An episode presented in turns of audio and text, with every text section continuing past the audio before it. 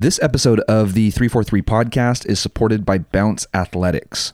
Bounce Athletics is offering you an additional 10% discount because they know that you are serious about high quality soccer products if you are listening to this show. Training balls from Bounce Athletics can be customized with your logo and your color scheme and will only cost you about 15 to $20 per ball. And if you compare similar textured training balls from Nike, Adidas, or Select, those would be in the 50 to $60 range. Now, I've personally tested the balls from Bounce Athletics. They feel great, they look great, they roll great, they hold air, which is super important. They are legit, and I highly recommend them. To top everything off, Bounce Athletics will send you complimentary mock ups of what your balls will look like with your logo on them. Just email your logo to info at Bounce Athletics to begin the order process. And remember to mention 343 so you get that additional 10% discount when you place your order. This is the 343 Podcast. I'm your host, John Pranjic. Welcome to the show.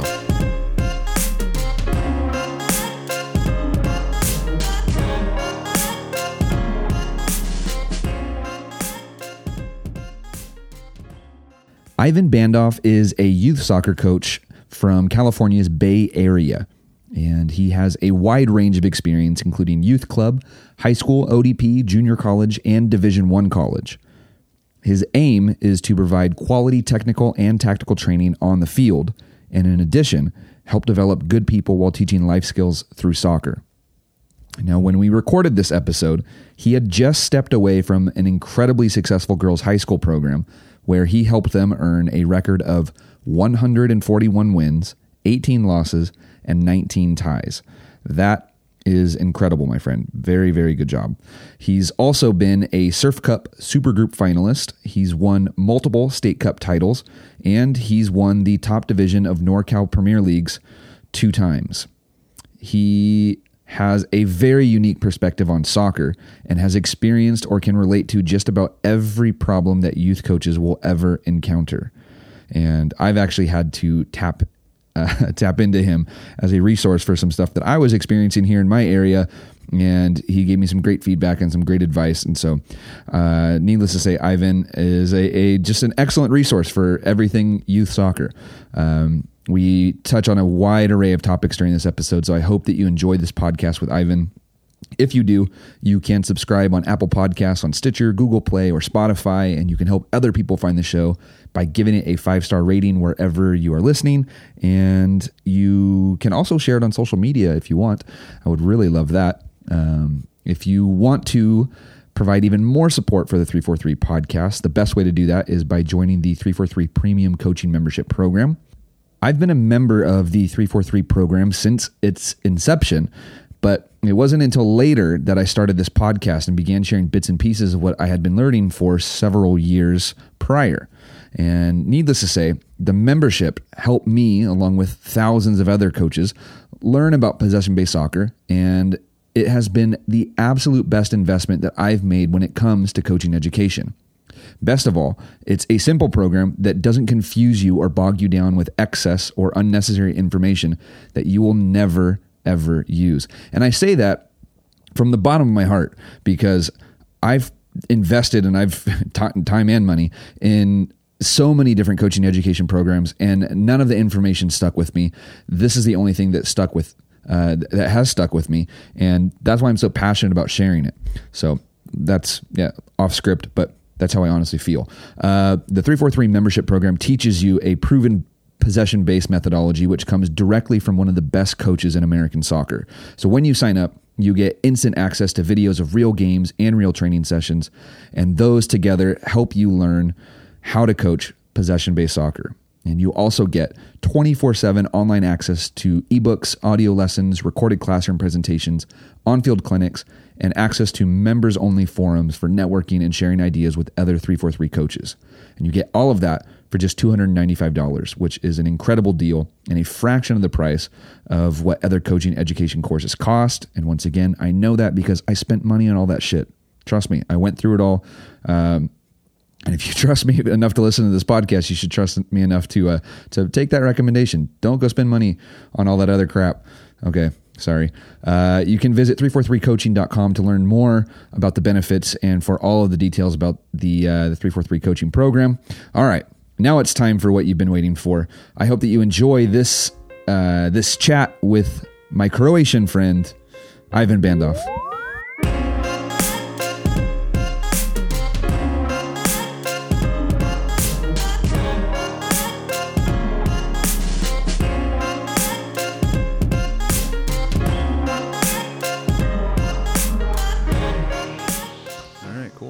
Let's uh let's just start with uh with an introduction. Tell sure. tell everybody who you are, and then and maybe just describe. You kind of just mentioned right now, like you know the different facets that you're involved in, but describe right. uh maybe the most current event. I'll I'll let you right. um, talk about that, and then and we'll just go from there.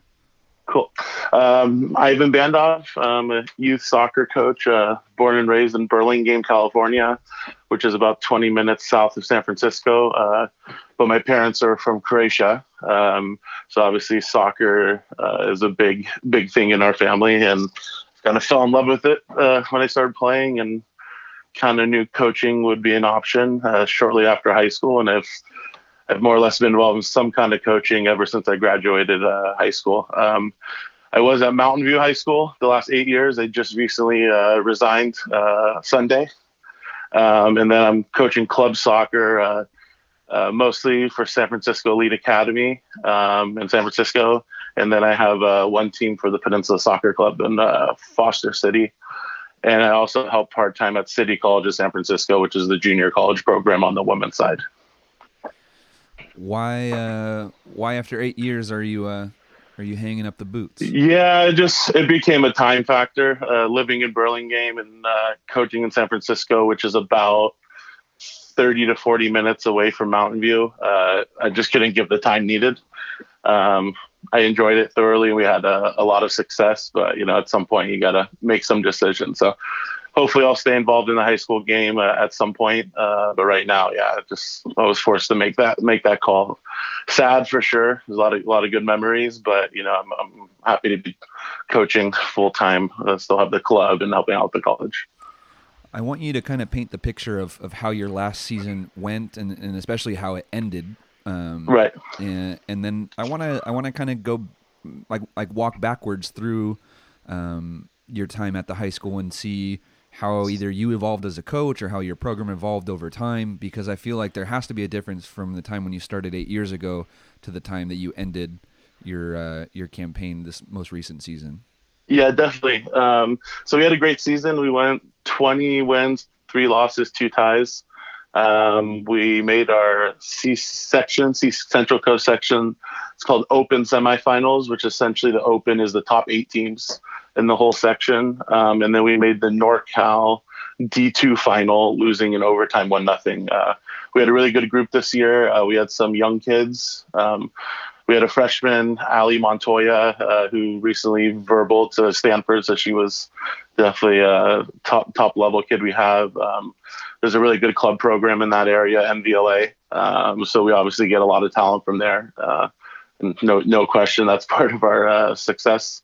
Um, but yeah, the last eight years, uh, you know, I love my high school experience playing and I kind of helped. I went to Burlingame High School, and my first year out of high school, I was an assistant for the boys program, just helping out while I was still playing at the local junior college. And I kind of fell in love with kind of what high school is. Uh, it's a lot different than club. Uh, I feel club is a little more business-like. You, you know, you're trying to get scholarships and all that type of stuff. Where I think high school could be a lot more of a family type of environment. Kind of playing for your school, playing for your community. Um, and we were fortunate to be in a good area with talent, so we, we, were, we were successful just about every season. I'm curious about the relationship that you have with the clubs as a as a high school coach, and this is something right. that I think a lot of people can relate to, whether whether or not they're a club coach or a high school coach. So it goes both ways. But you mentioned that you you benefit from you know the local club having a, a a very good program and, and feeding you very good players. So I'm curious, what is the relationship like with the club? Is there any communication, or is it just, hey, you know, now it's high school season, all these players are mine, and then I'll give them back to you in three months? Yeah, I mean, I do most of the communication through the kids, uh, but I think being a club coach myself, I fully understand, you know, that first month in November when we start, they're still doing club. Um, so we're only go, we only went a few days a week. Um, because it really does me no good to go five days a week in November if the, all these kids are getting hurt come February in playoff time. Um, so I'm fully understanding that there's an overlap and these kids are doing a lot. Um, and I've also done a lot of studying in terms of you know how the body gets affected with too much overload uh, the last few years. Um, so I'm cognizant of that. Uh, but yeah, no, I feel I have a good relationship, and I'm always communicating if coaches have any questions um, or we can help each other out. Because uh, at the end of the day, it's about the kid. We want the kid to be healthy, and we want the kid to enjoy the obviously their club experience, but also their high school experience. And if we push them too hard, too early, physically, um, then I think that can turn sour uh, pr- pretty quickly. Uh, so I felt like we had a good relationship, and uh, the kids enjoyed playing for the high school and they had a lot of success. Uh, and they then when they go back to their club teams, they have a lot of success there as well. Remind me of your guys' record this uh, last season. Um, it was 20 wins, three losses, two ties. So 25 games total. 25, yeah, including all the playoff games. And so, yeah, and, and that's I'm glad that you brought that up because playoffs. Let's see, so you know, first, second, third round, whatever. You're probably yeah. five five playoff games. Would you say? We play, yeah, we played two in the section and three in the NorCals. Okay. So yeah, that, it was it was it was brutal. Uh, you know, being upfront about just physically. I think the NorCal, we had a Thursday night game in Santa Rosa that ended up going to penalties. And it was like a really good back and forth game. Um, and then to return around and play the final Saturday, and even both teams you can see were just tired, and then the level dropped. There wasn't as much running going on, uh, but it's the only way they can squeeze everything in schedule wise. Yeah, well, what uh, what actually stands out to me is that you know, minus the five playoff games, because not everybody's guaranteed the five playoff games. A lot of times, coaches at the high school level will really beef up their their game schedule and try to get like thirty, even thirty five games. Sometimes I've I've seen on on you know the coaches uh, on the team schedules with including tournaments and all kinds of other stuff, right? But they right, try, yeah, they, they, they try to squeeze the absolute most out of their their game schedule, and what appears that you've done with only 20 games, like you know, regularly scheduled games between the end of November and probably the middle of February, it seems like you've lightened the load a little bit on your players. Is that intentional? Yeah, I can't actually take the everything for that because uh, our section in the Central Coast, the max games you can play is 20. Okay. But I know other sections around, uh, you know, NorCal and maybe SoCal, it's much higher, and I, I, was on the committee. I was a league rep, and we had that discussion. And they always say, "Well, all these other sections play this many games and way more." And I'm talking about, could we decrease it by two or three games? So you have us probably playing the least amount of games of maybe of all the high school programs.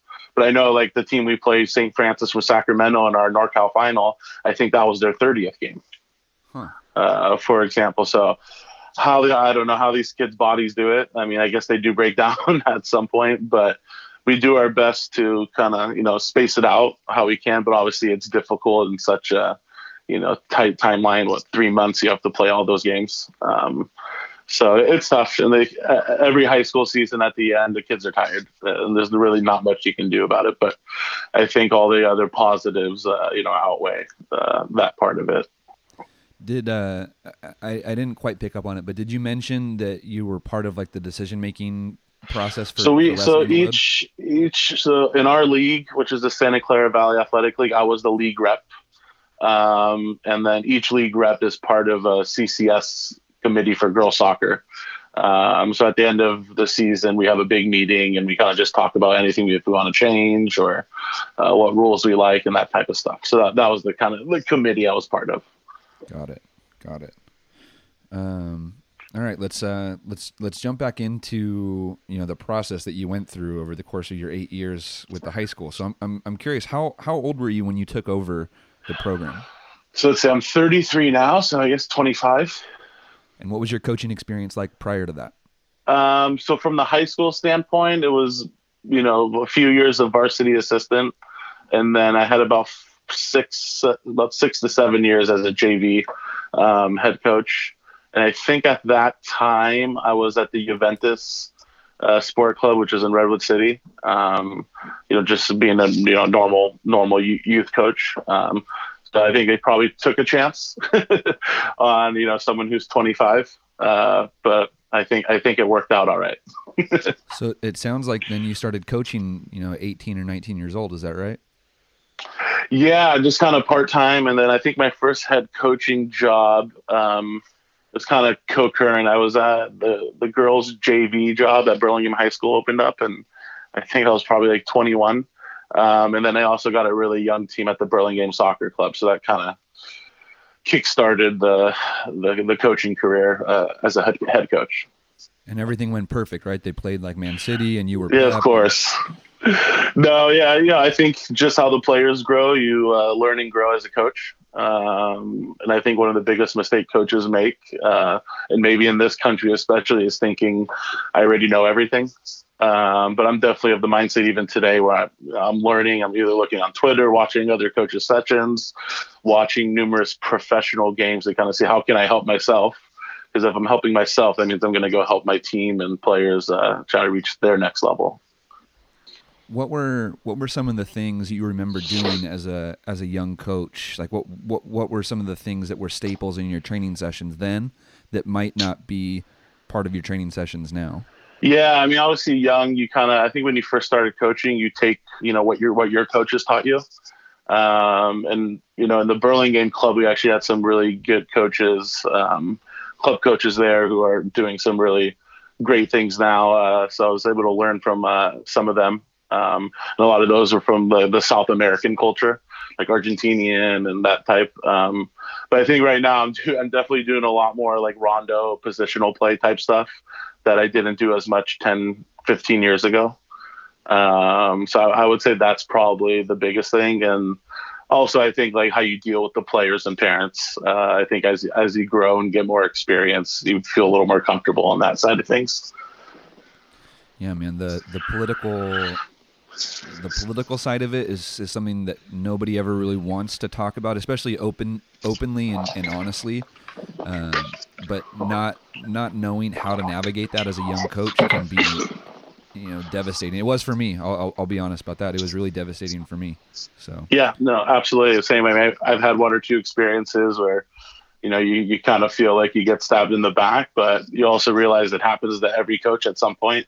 Um, so kind of how you learn from it um, I, I, think is the biggest thing. But you know, you want to, you know, you need parents on your side. I mean, at the end of the day, uh, the more support you have from them, I think the better the overall experience will be. Uh, but I also think it's good to be honest with the parents and the kids about kind of what level their kids are at, what's realistic in terms of reaching their goals. I think a lot of coaches just tell them what they want to hear.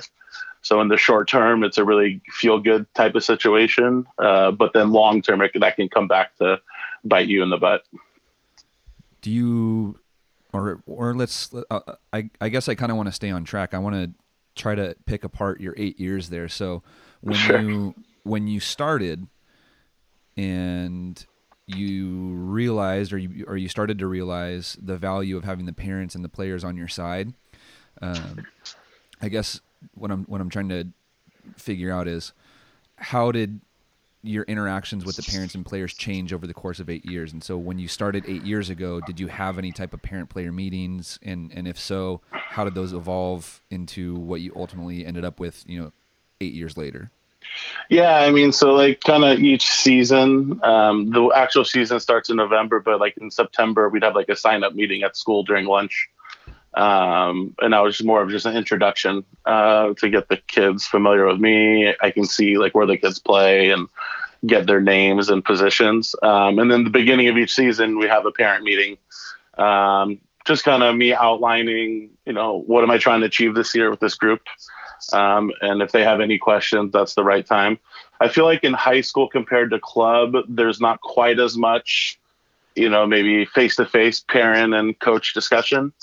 Um, but I feel like in club, um, I feel like that's a lot more parent coach involved. Um, but what I did every week is, I think the parents appreciate is I literally just sent out the schedule for the week. So something as simple as that, I think the parents appreciate so they know, you know, what time's practice over, uh, games, um, if we're doing any team events off the field. So I think little things like that uh, can go a long way. Um, I think for parents, yeah, they want their kid to be happy, but they just want to know what's going on.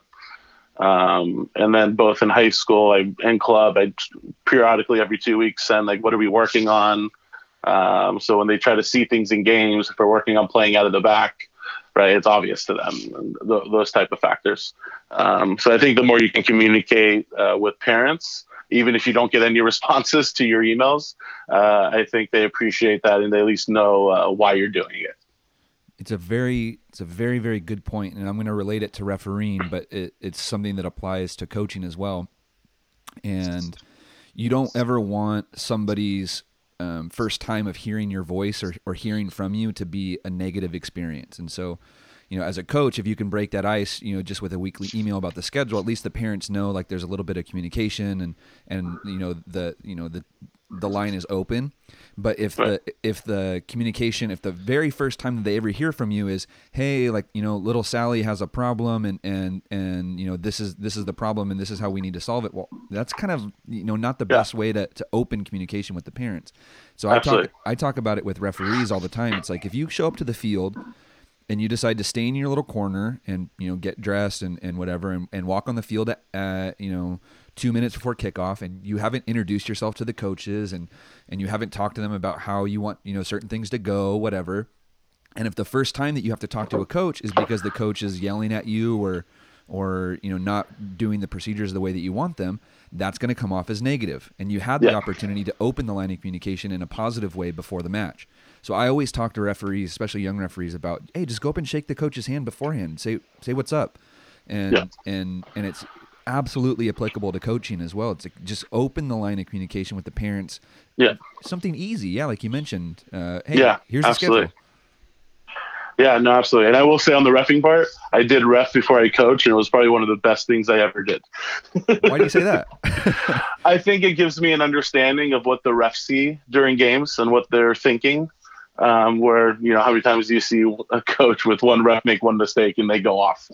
Um, so I kind of appreciate that side of the things too. So I know a lot of coaches haven't done that, um, but I, am definitely appreciative of doing that before I started coaching full time. I think it's helped me on the sideline uh, during games for sure.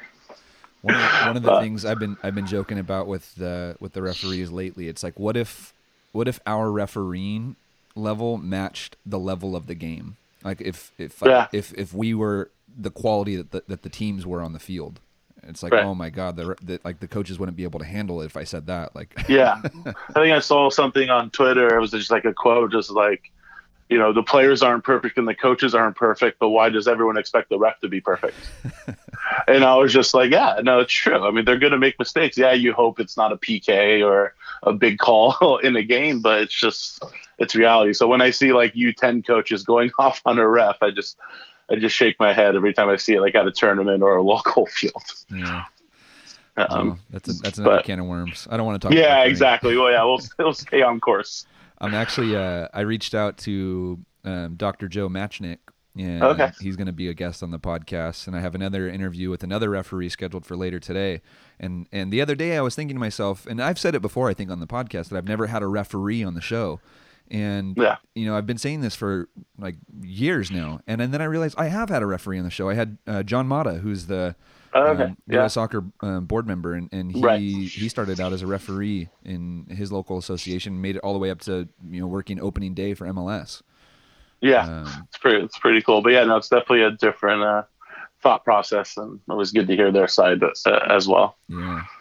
Um, I want to I want to keep diving into that that communication though with the parents and yeah and even just you know I kind of hinted at and then steered it towards refereeing but you know just opening right. the line of communication and, and you mentioned something that was really interesting to me and something that I think a lot of coaches uh, well I've experienced it I'm assuming that other coaches have experienced maybe not a lot of coaches but um, the lack of response so like you send out something right. in into um, the the world of the parents, and then nobody responds, and so you're kind of sitting there as a coach wondering like, okay, like did anybody read it? Did like what, what yeah. happened? So tell tell me a little bit about. Yeah, I think when I was young, and like, granted, all not all these coaches' emails are asking for a response, um, but yeah, there's times where I'm like, a, are they reading it, and b, do they care? um, but at the end, this happens almost at the end of every season, uh, high school for sure, and even club. I really appreciate all the emails you send and keeping us informed. and then where I'm like, okay, it was worth it.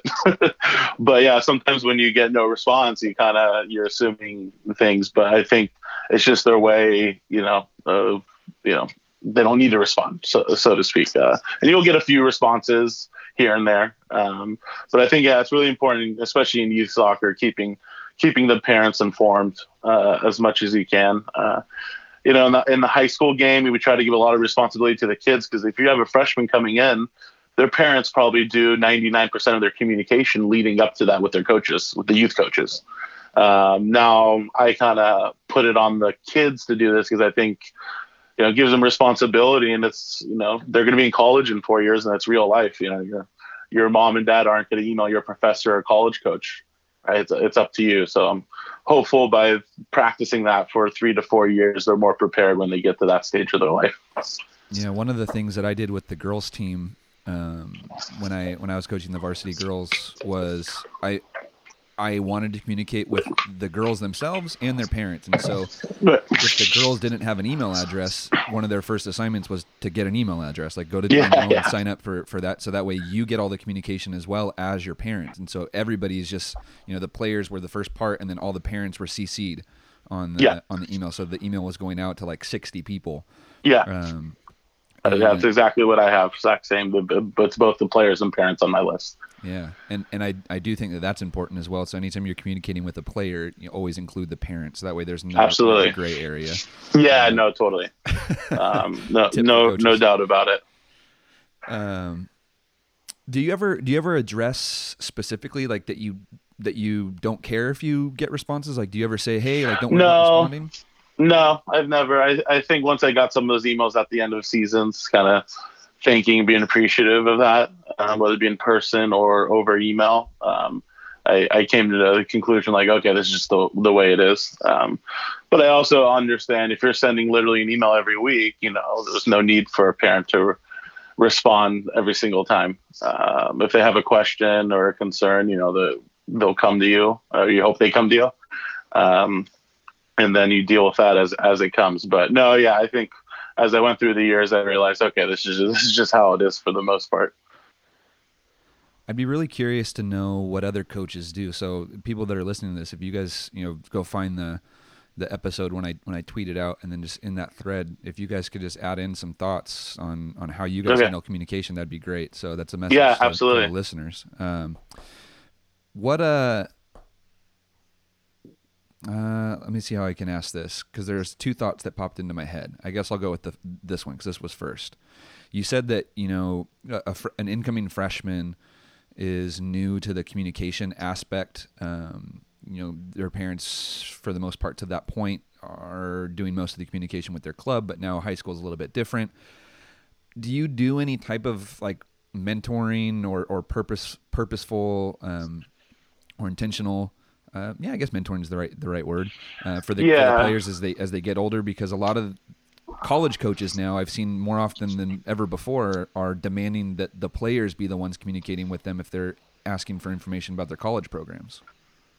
Yeah, no, very true. So kind of what I do with that is at the beginning of each season before our first game, I'll have one v one meetings with each kid. Um, and from a high school standpoint, I ask, you know, what are your goals for the season?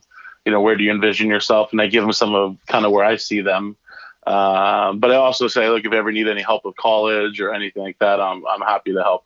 Well, I know club coaches do most of the kind of the recruiting aspect. They figure since I, I'm decently connected in some way to college coaches, I offer my assistance.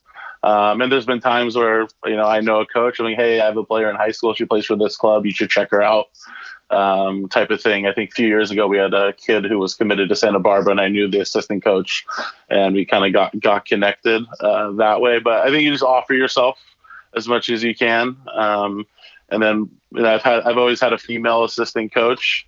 And I think that's always been helpful, uh, so they can lean on if there's any that type of stuff going on.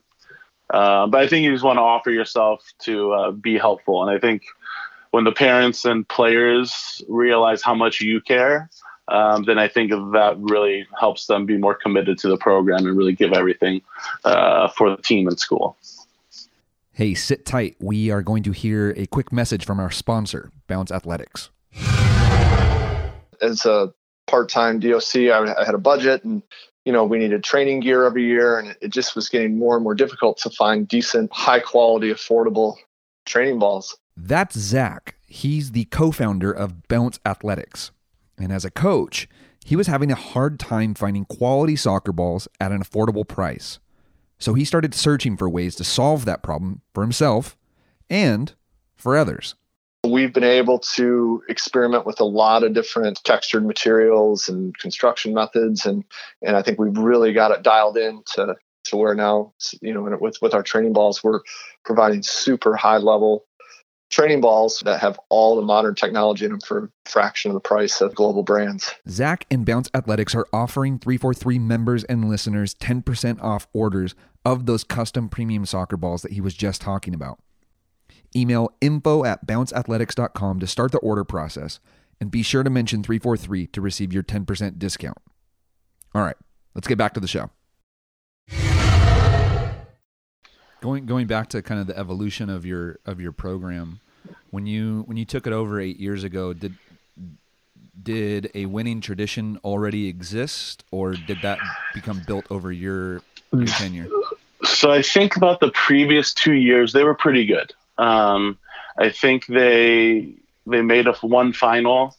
Um, so I don't think they had the long term consistency that the last eight years brought, but it definitely wasn't like a program I had to build from the bottom.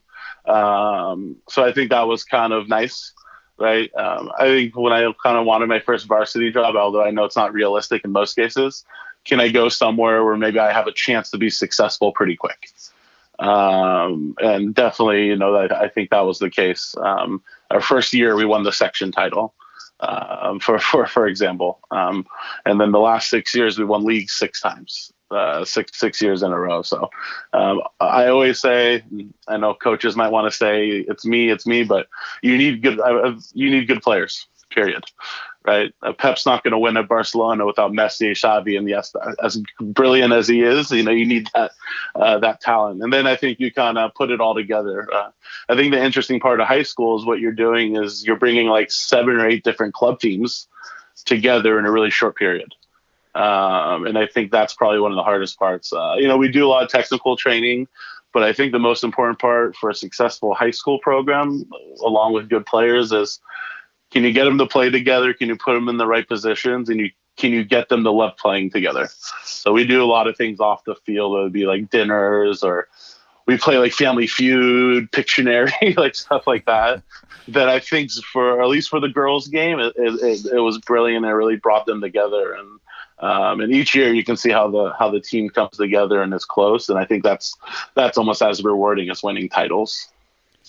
Did the did the winning titles and and especially I'm assuming after doing it six years, did did winning become an expectation and, and not only from from you I, am mainly talking about the players like did the players impress that on the next generation of players like hey like you know you guys are the ones to to carry the torch now yeah i mean i think uh, i think anytime you have a few seasons of winning um, you know, it's kind of expectation. So I never was the type of coach who's like, we got to win league, we got to win this section title. I was more about, can we get better every day?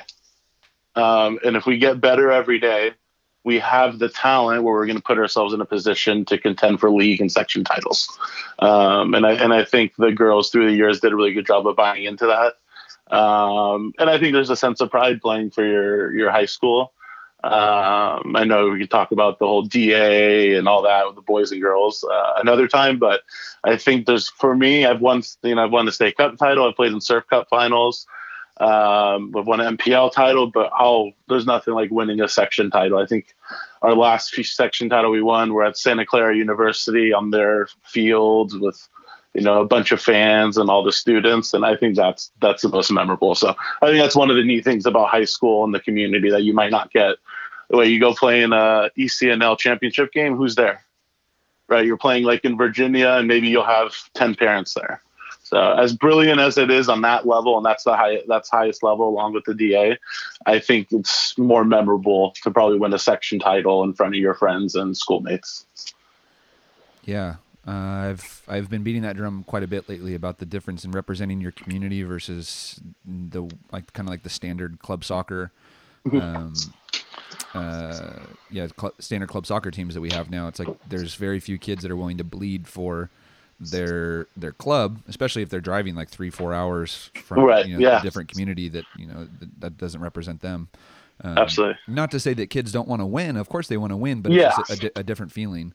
Yeah, it's different. I mean, I think don't get me wrong, club is the highest level. I Yep, mean, I, yep. I, I, I know it. Every everyone with any idea knows it. But I think you know, high school could be memorable, and uh, I think they should have the choice to play high school. If if a kid doesn't want to play high school, that's I don't think that's an issue at all. Uh, but I think when it's mandated and that type of stuff, it becomes a little bit of a gray area. So, in my, my eight years there, and if I go coach another high school in the future, you want to try to make the experience as good as possible. It's not going to be perfect all the time because that's not reality. Um, but I think for the most part, the kids enjoyed uh, their time, you know, both with the success on the field and, you know, making all their friendships uh, and camaraderie off the field. You know what I would like to see is just to to have American soccer embrace the the school systems. Like, hey, like let's let's allow high schools and, and elementary schools and junior high schools to form their own clubs and to participate in the club soccer system. Like, I think that would be absolutely fantastic. Yeah. And and to utilize all the facilities and things like that, and then just take those teams and put them into the club network. Like let the kids represent their neighborhoods by you know training and playing and and whatever and going to school with their teammates. That's that's amazing. Let- Let's let's build on that instead of you know trying to find ways to uh, manipulate and, and, and create new things and exclude people and and and in, only include certain people. It's you know it, becomes a mess. And, instead, I feel like we should just be building on the infrastructure that exists already in in public schools and private schools. Like it's there's Yeah. an amazing infrastructure already. Yeah, no, I, I, I totally agree. I think, you know, without reading someone's mind, I, I think too much people at the top feel like there's only one way to success, and it's their way. Uh, but in reality, regardless if it's high school, club, you know, ODP, PDP, what Super Y, whatever it is, I think all those things bring different types of success and different types of experience that can help mold a player and a person uh, better than just saying you have to do this 100% of the time and you can't try anything else. Um, and I know I've enjoyed club, high school, college, ODP. I've been involved in all of it, and both bring me different types of joy. Um, but I can say for sure I wouldn't be as good of a, a coach as I am today if I didn't experience all four of those things. If all I did was club 100% of the time or something, I think it would kind of hold me back from seeing different sides of the game and working with different types of kids. Oh, 100%, man. And it's like you need you need that extra lens to look through sometimes. To, Right. to understand what it what other people are going through like you mentioned rep, you you had a referee a little bit so just knowing Yeah. that you have that lens to look through it, it kind of helps you see things differently than other people and that's very beneficial. I, one of the ones i always look through is uh, i helped start a program for three to six year olds at a ymca and so a lot of times when people are talking about the difficulties of you know introducing kids to soccer and preparing them for their first team experience i'm thinking back like yeah it was a fucking pain in the ass to get those three year olds uh, you know to, to do something organized. And and and so like having that lens to to refer back to is very important to me so Yeah, absolutely. I think the more experience and growth of wide range of activities we can do, uh, whether it be a coach, a player, a parent, um, I think it just makes us better. Um, so I know in today's uh, soccer world, you know, everyone wants to be like, you have to do DA, you have to do ECNL, or uh, all that stuff. You know, hopefully, hopefully one day it can all come together. So you can, whether it be club where you can put, you know, how, how great would it be if the DA and ECNL was one? Yep. Like those games and the levels, the college coaches wouldn't have to go to all these different venues on the same weekend. Uh, now, is that realistic? You know, that's a, that's a whole nother uh, discussion. But uh, but I think the day the top does what's best for kind of the player uh, and only the player, then I think we'll be better off uh, as a, as a soccer country, short term and long term. You're absolutely right, man. And it's the people that are at the top that need to make that decision for what. No, it, it's sorry. I'm going to take that back. Well, it's the people at the top that have the ability to make the decision, but it's the Right. people at the bottom that need to keep putting pressure on the people at the top for them to make that decision because if we're Yeah. all just complacent here in the in, in the bottom and nobody's speaking up about the problems that they see and, and blah blah blah well then yeah things just goes on it just goes on cruise control and people Right. um, people decide to make the wrong decisions and, and they don't hear any of the backlash and and and we saw it on a national scale in um, 2017 you know when the men's national team failed to qualify Yeah.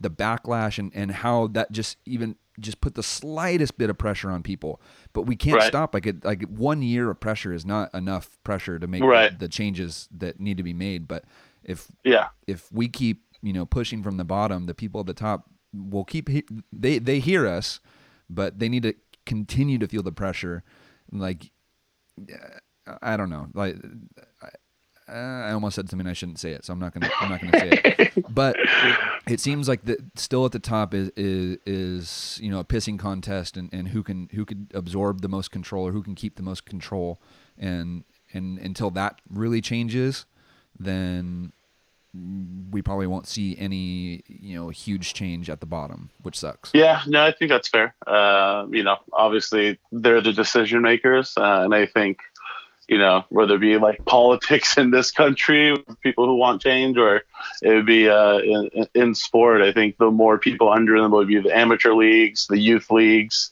U.S. club soccer, all those different type of people asking for change and trying to do what's best for the kids. Uh, I think it has the best chance.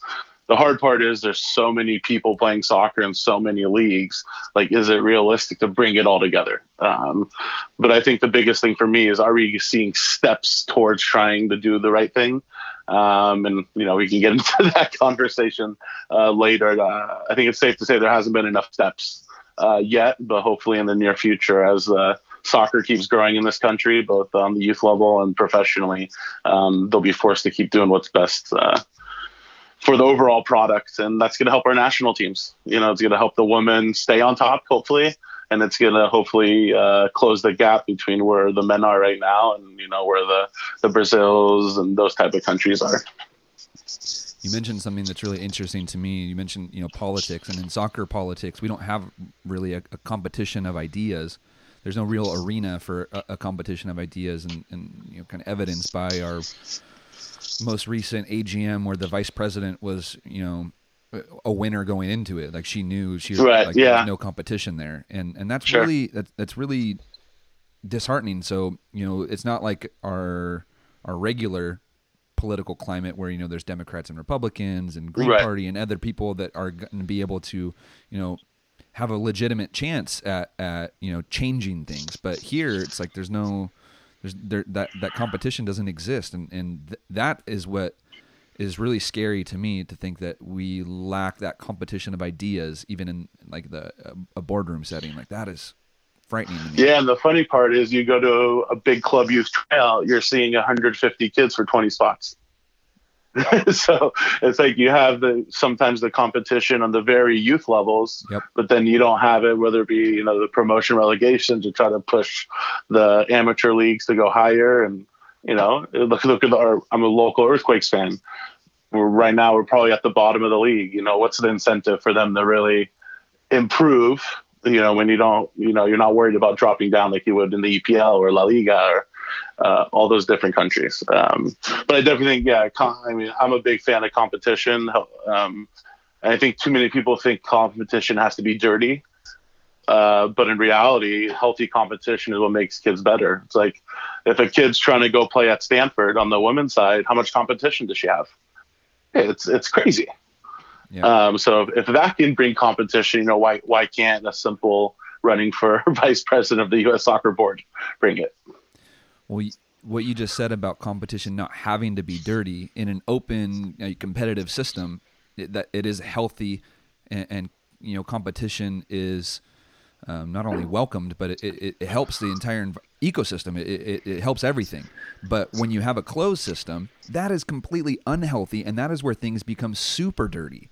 And, and Yeah. that's what people never really zero in on is that you know that that that environment is the dirtiest of them all Right. and it, it, it's it's like it, it's frightening how how dirty it is like that's when you know um, corruption and manipulation and, and fraud and all these other things like become you know the stars of the show Yeah, I, I, should be careful what I say, I guess. Yeah, yeah, no, I'm there with you. um, but yeah, no, it's tough. So you hope, uh, you know, we see that type of stuff in all these different facets of life.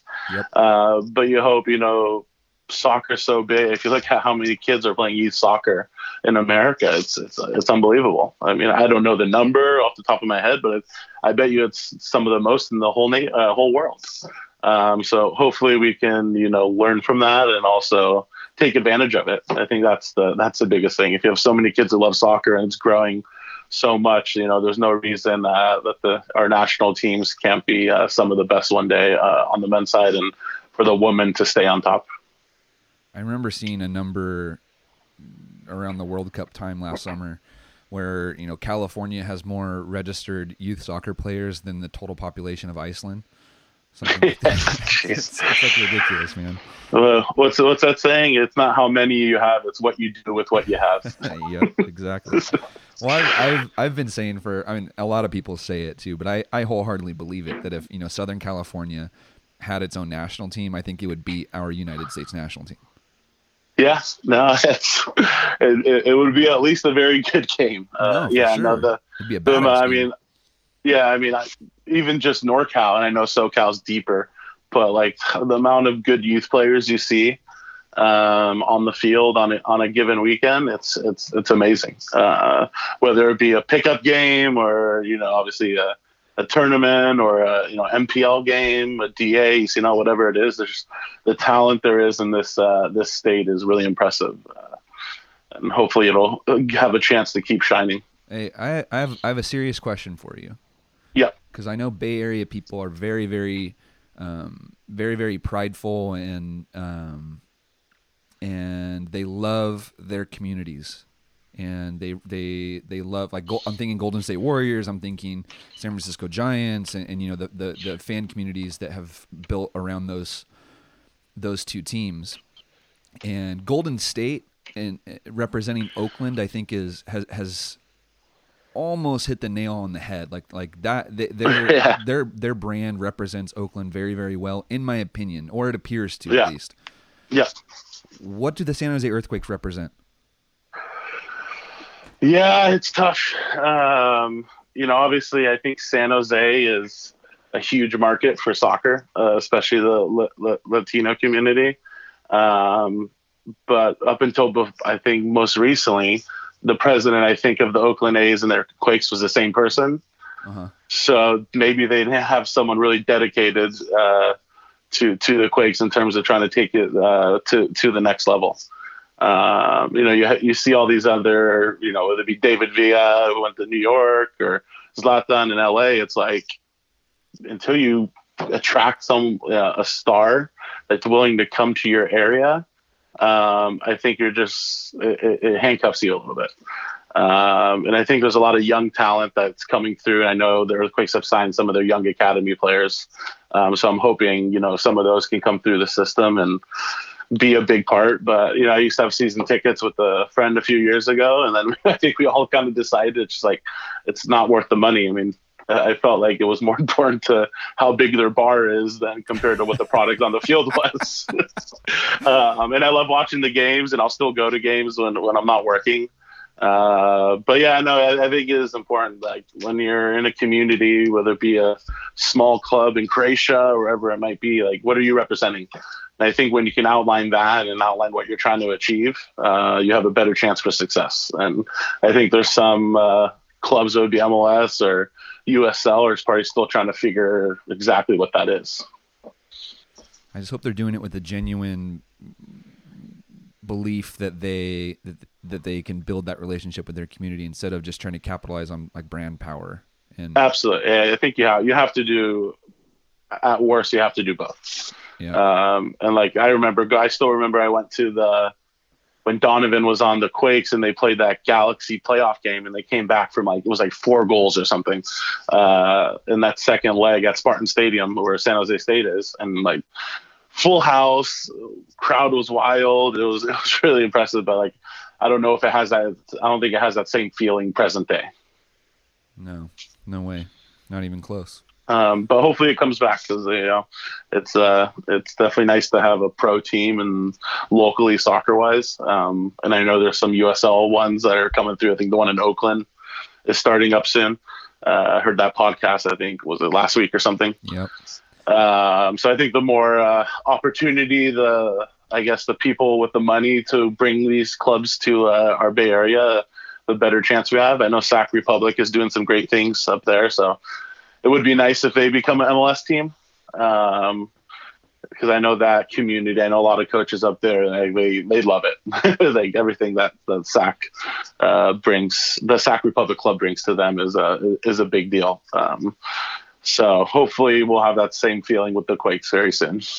If I was Sac Republic, I would be I would be so mad because they've done such a good job of, of connecting with their community and, and, and you know starting something that is really special, and Right. to, you know to have to just be waiting to to have somebody else you know say okay yes you can come in the door now. Um, that's that's got to be frustrating. And i went to one of their games a few years ago and they had like a stage on one end of the field and they were playing live music and and you know it was at the i think their stadium i think it still is but uh, at the time was at the you know the state fairgrounds and there's all kinds of other shit just happening all around it. And it just the atmosphere was amazing for a team that was what at the time so it would have been three years ago they're still second division but you know Yeah. kinda just you know barely starting it was cool like i, I had a, i had a blast and, and everybody Yeah. else there seemed like genuinely happy to be there and Yeah, I agree. I was uh, I remember I was playing in the Placer tournament one one year, and there was a Republic game that same night, and we went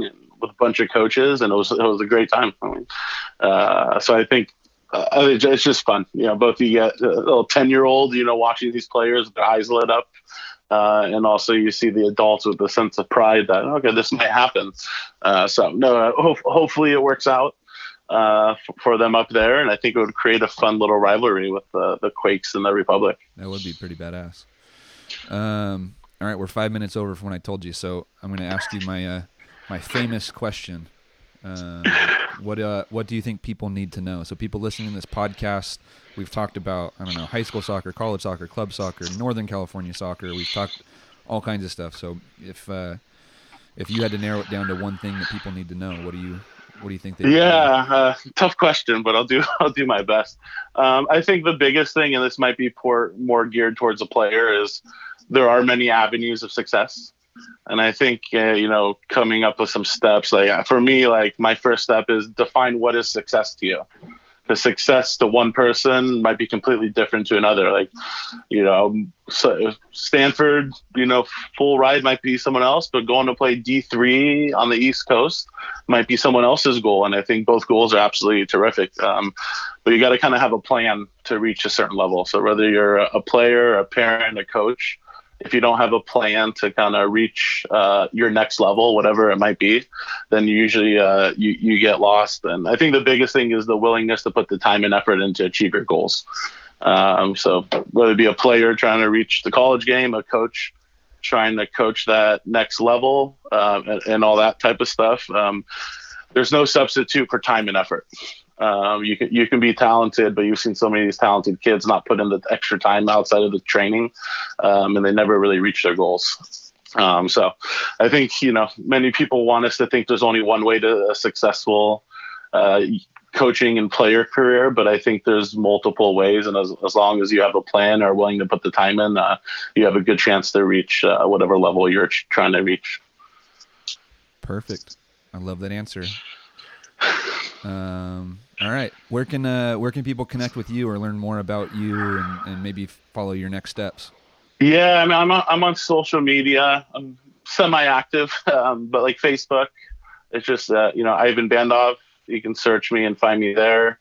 Um, and then I'm on Instagram at ITB um, and futbol, which is F U T B O L.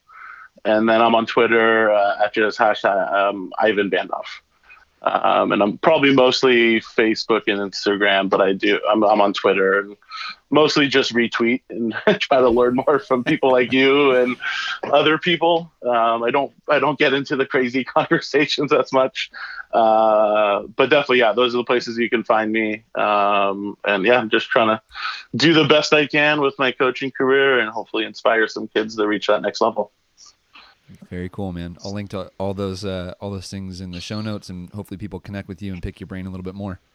Awesome, man. I appreciate the time. It was a lot of fun. All right, dude. Champions League time now. All right, let's do it. all right, take care. All right, later.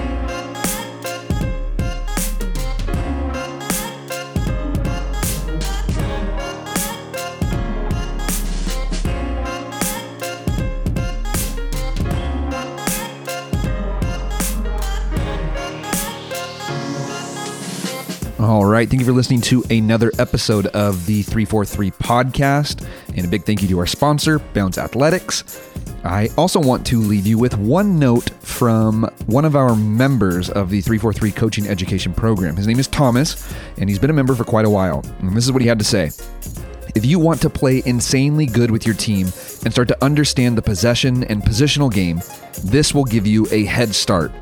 I have tried the material on three ordinary teams, and after a year, they totally dominate the local teams. After two years, they are among the best in the region. The program 343 offers is not a complicated curriculum, it's actually simpler than you might think. But instead of more, you have to go deep in every detail. Thomas, thank you so much for that beautiful review, and I hope that everybody else finds that valuable. If you want more information about the 343 Coaching Education Program, the program that helps support and fund this podcast, you can visit 343coaching.com. All right, we will catch you guys next time here on the podcast. Thank you so much for listening.